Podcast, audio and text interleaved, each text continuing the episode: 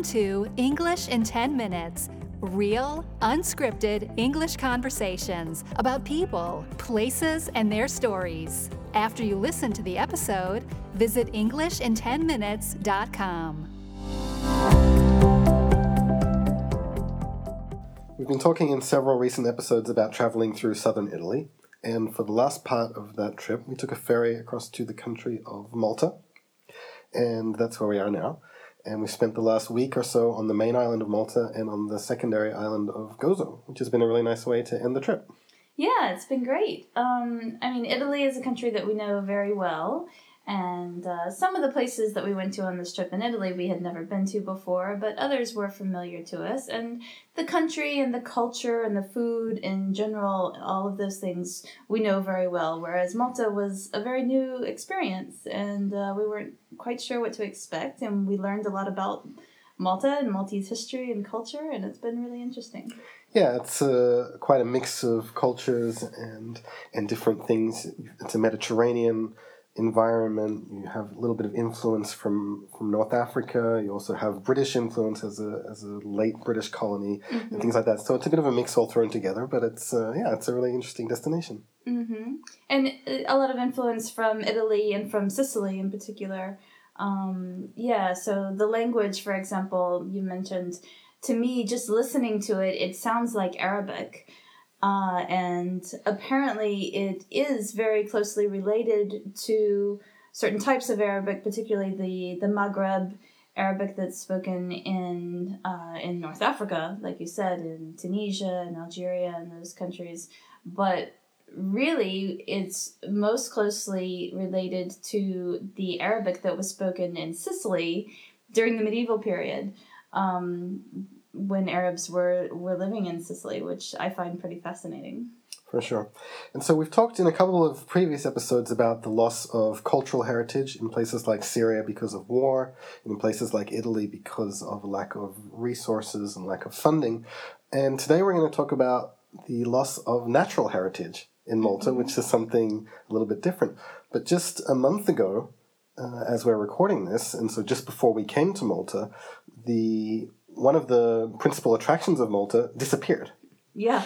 And so it's on the island of Gozo, the second island of Malta, and it's the number one attraction, or it was the number one attraction on Gozo, mm-hmm. and it was a rock arch that jetted out from the cliffs into the sea, and it was called the Azure Window.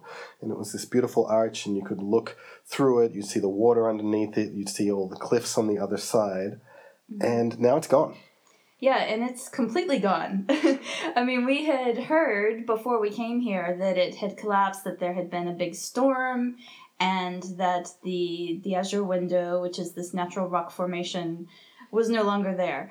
But I thought that maybe, you know, it had just broken in two so that you no longer had the complete arch, but that I thought you would still see something there but it's really completely gone. You really see nothing at all. And we took a boat trip around that area and the the boatman brought us to where it was and we could see that the, that the rock was a different color. You know it was kind of when you knew it was you could see that uh, something used to be there and now it's not there. But apart from that there's really no trace of it. And uh, i find it very strange. I don't understand exactly how that happened yeah, and so it's I think it's taken the whole tourism industry by surprise, and, mm-hmm. and it's just this strange thing because it's just gone. Mm-hmm. And all throughout both Malta and Gozo, you see images of it everywhere. Mm-hmm. Uh, they've already printed calendars for next year, and it's on the front cover of some of these calendars. You know, all the tour buses and everything have pictures of it, and it's mm-hmm. everywhere. And now it's just not there. Mm-hmm. Um, and yeah, like you said, it's it's completely gone. And so we had planned to go and see it and then discovered that it was gone. And so we wondered, should we go to this area at all? Because it's part of this area uh, which is called Dwejra. And it's this coastal area with a lot of cliffs and you know, there's supposed to be this spectacular scenery, but it's all completely dominated by the Azure window and that's what everybody talks about, and that's what all the pictures mm-hmm. show, and things mm-hmm. like that. At least the promotion has always been dominated by the Dwejra window. I mean, as it turns out, we went there and we discovered that there is a lot more to see, and it was absolutely worth going. uh, even despite the fact that the Dwejra window was no longer there. But that has definitely been, you know, the main centerpiece of, of the promotion used uh, to promote Gozo tourism. Right. So when you go down there, as we did uh, just a couple of days ago, you can take a boat, as you mentioned, and it starts from this inland sea, and you go into these caves, and you can go basically through the caves out into the ocean on the other side. Mm-hmm. And so you're in and out of these caves. You have this really dramatic rock scenery, um, very high cliffs around you, and it's really spectacular. Yeah, it was beautiful.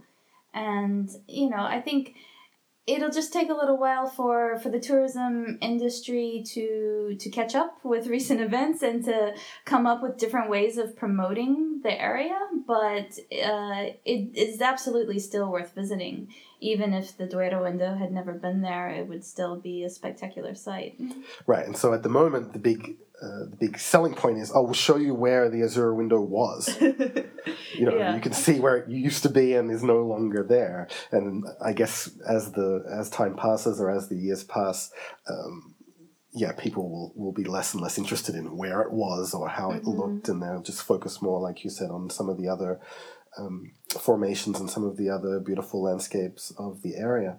Um, but yeah, for right now, it's a bit unusual because there's quite a large car park and it's where all the tour buses and everything go, and then people get out and you scramble across the rocks and you you used to have this view of the Azure window right from there, and now people yeah they don't really know what to do. Yeah, people are still going to the same spot and standing there and looking at the place where the Azure window used to be, and it's not there. And it, it, from what we could tell, most of the people who had arrived on the tour buses in these large groups they're just staying there at that viewpoint and not really exploring the rest of the area which is a real shame because we you know we took this boat trip like we mentioned and we also walked around um, that area quite a bit. And there's some other really beautiful viewpoints. Uh, there's a a rock kind of a small island an islet nearby that's called fungus rock because there was this fungus that that grows there that was thought to have medicinal properties, and so it used to be harvested there.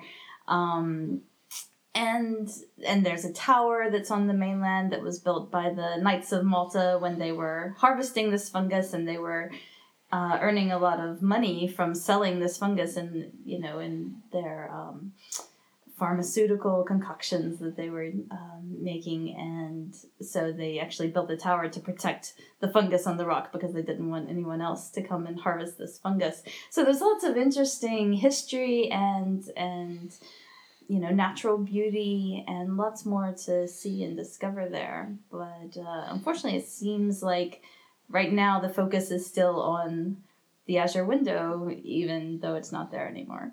Right.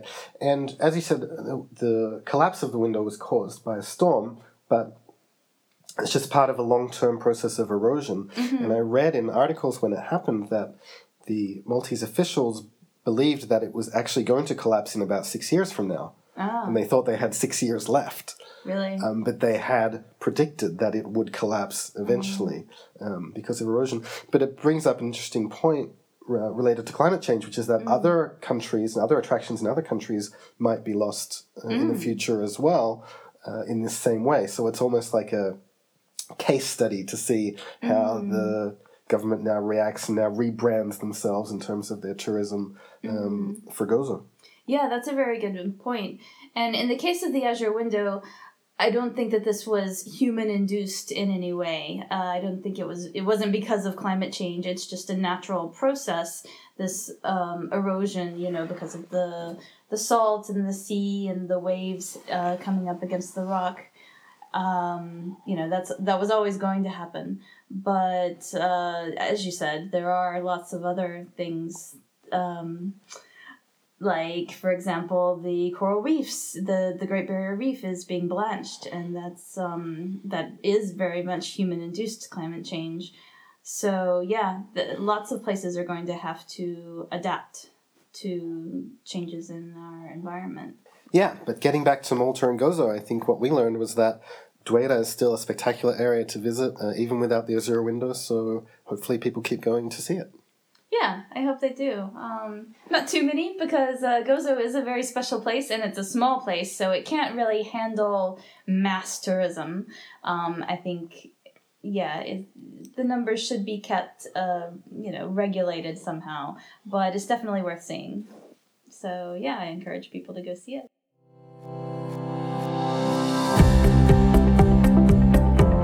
Thanks for listening to English in 10 Minutes.